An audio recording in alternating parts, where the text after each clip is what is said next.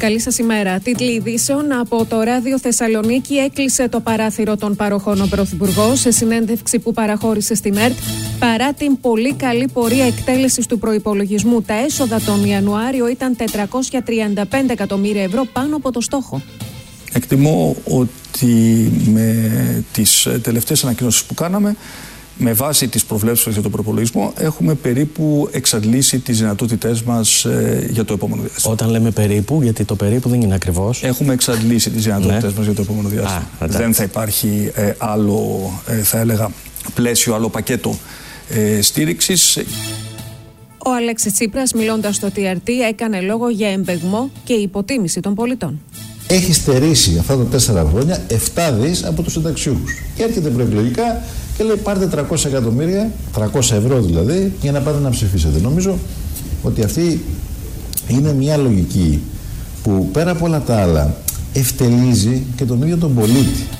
Σφοδρή ήταν η επίθεση που εξαπέλυσε ο Πρωθυπουργός στον ΣΥΡΙΖΑ. Είπε ότι επί τρεισήμισι χρόνια επιτίθεται στην κυβέρνηση χωρίς εναλλακτική πρόταση. Κατηγόρησε τον Αλέξη Τσίπρα ότι κάνει διαχείριση ήττας. Δεν δίστασε μάλιστα να πει ότι μπορεί να φτάσει μέχρι και στην αμφισβήτηση του εκλογικού αποτελέσματος. Θέλουν να μας πούνε περίπου mm. ότι οι πολίτες θα ψηφίζουν ΣΥΡΙΖΑ, αλλά τελικά θα βγει η Νέα Δημοκρατία. Ε, εάν δείτε πού οδηγεί ο λογικός, η λογική κατάληξη των επιχειρημάτων τους, δεν, θα έχω, δεν έχω καμία αμφιβολία ότι θα καταλήξουν να πούνε και αυτό ναι. Και είναι αδιανόητο αυτό, διότι αν έχουμε ένα ε, θα έλεγα κεκτημένο στη χώρα μας, είναι το αδιάβλητο της εκλογικής διαδικασίας. Εγώ καταλαβαίνω ότι ο κύριος Τσίπρας κάνει μια διαχείριση της ήττας του, αλλά υπάρχουν όρια στο πόσο μπορεί να δυσφημεί τη χώρα. Δήλωσε βέβαιος ότι η Νέα Δημοκρατία μπορεί να πετύχει την αυτοδυναμία στις δεύτερες κάλπες. Πιστεύω ότι μπορούμε να πετύχουμε την αυτοδυναμία στη δεύτερη κάλπη και η δεύτερη κάλπη είναι αυτή η οποία θα δώσει τελικά τις κοινοβουλευτικές αναλογίες οι οποίες προκύπτουν από το εκλογικό σύστημα στο οποίο εμείς πιστεύουμε. Εγώ δεν πίστευα ποτέ στην απλή αναλογική. Δεν την ήθελα, θεωρώ ότι είναι προβληματική για τον τόπο και κατά συνέπεια θεωρώ ότι οι κοινοβουλευτικές ισορροπίες θα προκύψουν από τη δεύτερη κάλπη. Σε σχέση με τους πληστηριασμούς, χαρακτήρισε υποκριτική τη στάση του ΣΥΡΙΖΑ που τους νομοθέτησε. Όλο το νομοθετικό πλαίσιο που διέπει τους πληστηριασμούς θεσπίστηκε από την αντιπολίτευση. Από τον ΣΥΡΙΖΑ όταν ήταν η κυβέρνηση. Και είναι τουλάχιστον υποκριτικό σήμερα να μας ασκούν κριτική αυτοί οι οποίοι νομοθέτησαν υπέρ των πληστηριασμών. Που είπαν η ανακοίνωση στη Νέα Δημοκρατία ότι αναρτήθηκαν είκοσι πέντε χιλιάδες πληστηριασμοί σε τέσσερα χρόνια που είχε ο ΣΥΡΙΖΑ διακυβέρνηση. Και λέω εγώ μάλιστα, είκοσι πέντε χιλιάδες πληστηριασμοί σε τέσσερα χρόνια.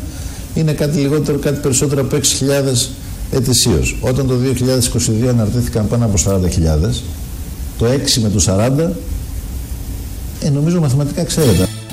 Νέα θαύματα κάτω από τα ερείπια στην Τουρκία. διακόσιες εξήντα ώρες μετά το σεισμό, διασώστες αργά χθες βράδυ ανέσυραν ζωντανό ένα δωδεκάχρονο αγόρι και λίγο νωρίτερα μία εικοσιεννιάχρονη. Οι νεκροί και στις δύο χώρες ξεπερνούν τις σαράντα δύο χιλιάδες. Δημιουργήθηκε ένα κλίμα ψυχολογικής ταύτισης μεταξύ των δύο λαών, δήλωσε ο Πρωθυπουργός, ωστόσο σημείωσε ότι δεν πιστεύει ότι θα αλλάξει ο τουρκικός αναθεωρητισμός. Δεν πιστεύω ότι οι χώρες αλλάζουν πολιτική έτσι από τη μια στιγμή στην, στην άλλη, ούτε ότι θα ακυρωθεί από τη μια στιγμή στην άλλη ο τουρκικός αναθεωρητισμός. Πιστεύω ότι δημιουργήθηκε ένα, ένα κλίμα ψυχολογικής ταύτισης, θα έλεγα, μεταξύ των δύο λαών, το οποίο είναι σημαντικό και χρέος μας και χρέος μου προσωπικά είναι να το αξιοποιήσω. Στη φυλακή για άλλους δύο μήνες η Εύα Καϊλή άσκησε έφεση κατά της απόφασης. Όπως έγινε γνωστό, κατηγορείται από τον, από τον εισαγγελέα που διεξάγει τις έρευνες για συμμετοχή σε εγκληματική οργάνωση. Κάτι που αναβαθμίζει το κατηγορητήριο με το οποίο βρίσκεται αντιμέτωπη. Νέα εικοσιτετράωρη απεργία των καλλιτεχνών σήμερα. Στις δώδεκα θα πραγματοποιήσουν συγκέντρωση στο Άγαλμα Βενιζέλου, στο κέντρο της Θεσσαλονίκης. Αναμένεται να πραγματοποιήσουν και πορεία. Σήμερα, στο μεταξύ, αναμένεται και η νομοθετική παρέμβαση της κυβέρνησης επί του Προεδρικού διατάγματος ογδόντα πέντε που έχει προκαλέσει σωρία αντιδράσεων. Το Ηνωμένο Βασίλειο επεξεργάζεται νέα πρόταση για τα γλυπτά του Παρθενώνα. Ο πρόεδρος του Βρετανικού Μουσείου, μιλώντας στο μπι μπι σι, έκανε λόγο για μια συμφωνία win-win. Θα μπορούσαν να εκτεθούν τόσο στο Λονδίνο όσο και στην Αθήνα. Περισσότερα στο arthes τελεία gr.